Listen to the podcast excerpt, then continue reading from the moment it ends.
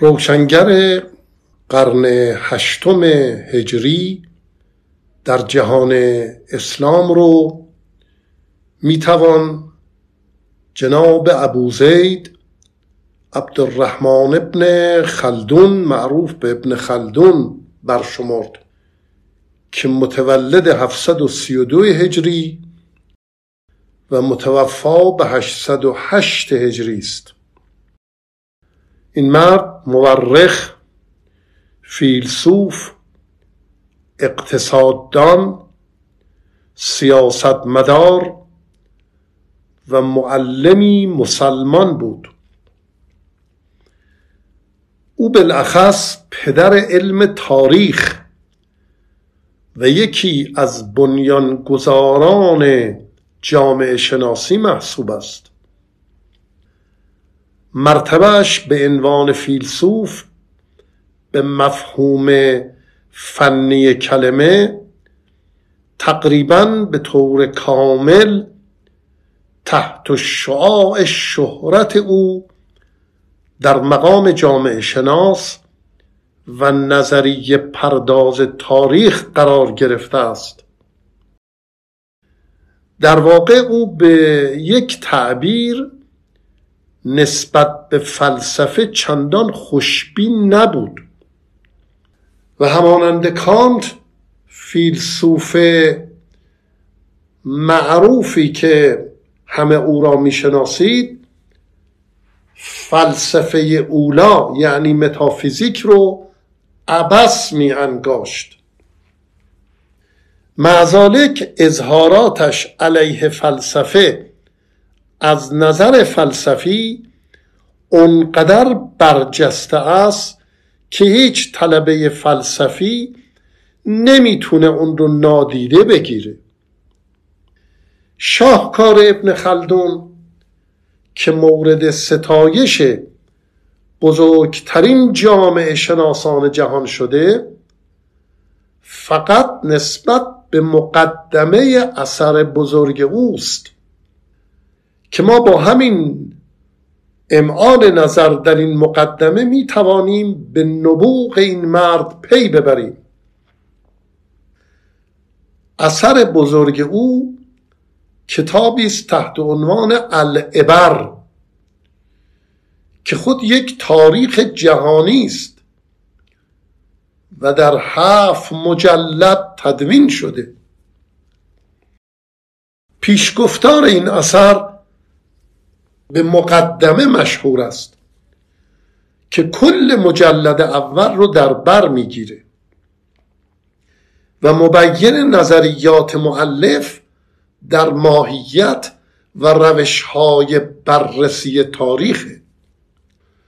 گویی صرفا بر سبیل اتفاق بوده که مقدمه موجب موجد رشته های جدید یعنی علم یا فلسفه تاریخ و جامعه شناسی قرار گرفته و بقیه اثر رو تحت شعا قرار داده.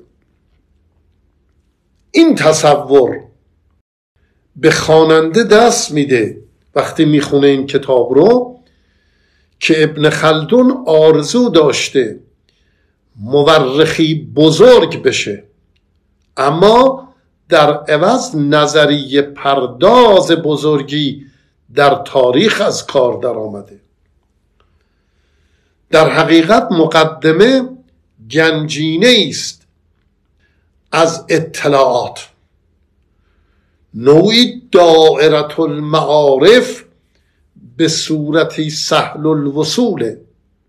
اطلاعاتی جالب جالب توجه و غالبا آموزنده رو می‌توان از این اثر در زمینه های مختلف به دست آورد.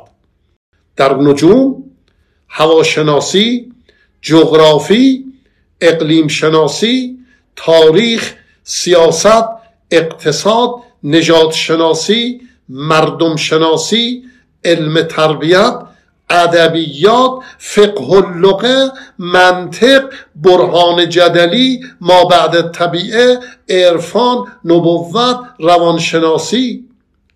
حتی طب قابلگی موسیقی کشاورزی کیمیا ستاره شناسی و امثال بسیاری از علوم غریبه حتی.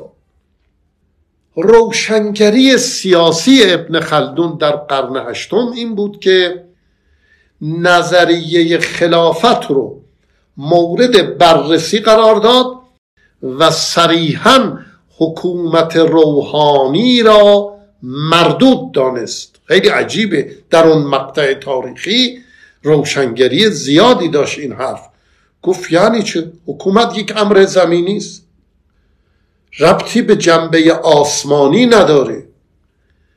در موقعی که مغولان در شرق آسیا سیطره خود رو گسترده بودند به سراحت خلافت اسلامی را قدرتی غیر روحانی شمرد و نوشت پایه قدرت خلیفه باید شمشیر و قلم باشد. شمشیر به معنای نیروی جنگی و نظامی خلافت و قلم دیوان خلافت یعنی تشکیلات و دستگاه کارگزاران کشوری ادارات و دوائر مالی و مالیاتی و چاپار دولتی و غیره. همچنین ابن خلدون گفته های ماوردی و غزالی را و دیگر فقیهان رو حتی که می‌گفتند خلیفه باید حتما از قریش باشد مردود دانست. و گفت فقیهان پیشین در این موضوع احادیث محمدی صلوات الله علیه را به غلط تعبیر کردند جالب این است که ابن خلدون حتی صفات عالم بودن به الهیات عالم بودن به فقه و حتی عدالت را برای شناسایی خلیفه لازم نمی شمرد. می گفت نظر و ارزیابی این صفات توسط اشخاص ممکن مورد بحث قرار بگیره. به عقیده ابن خلدون تنها شرط شناسایی امام یا خلیفه یا رئیس باید صحت جسمانی و روحی و قدرت مدیریت او باشد. خلیفه باید یک نفر از نظر جسم سالم و از نظر روح سالم و قدرت در مدیریت داشته باشه. خلیفه یا پیشوا باید مدیر و امیری نیرومند و شایسته و آگاه به حکمرانی باشه. دانش الهیات چندان نقشی در مدیریت اجتماعی نداره. این اظهارات سریح سیاسی از یک دانشمند مسلمان اون هم در اون مقطع تاریخی نقش بسیار روشنگرانه ای داشته. به خاطر اینکه توده مردم رو در خصوص حاکمیت و حکمرانی به اندیشه و تعمل وامی داشته. خیلی نقش روشنگرانه بسیار مهمی در اون مقطع تاریخی داشته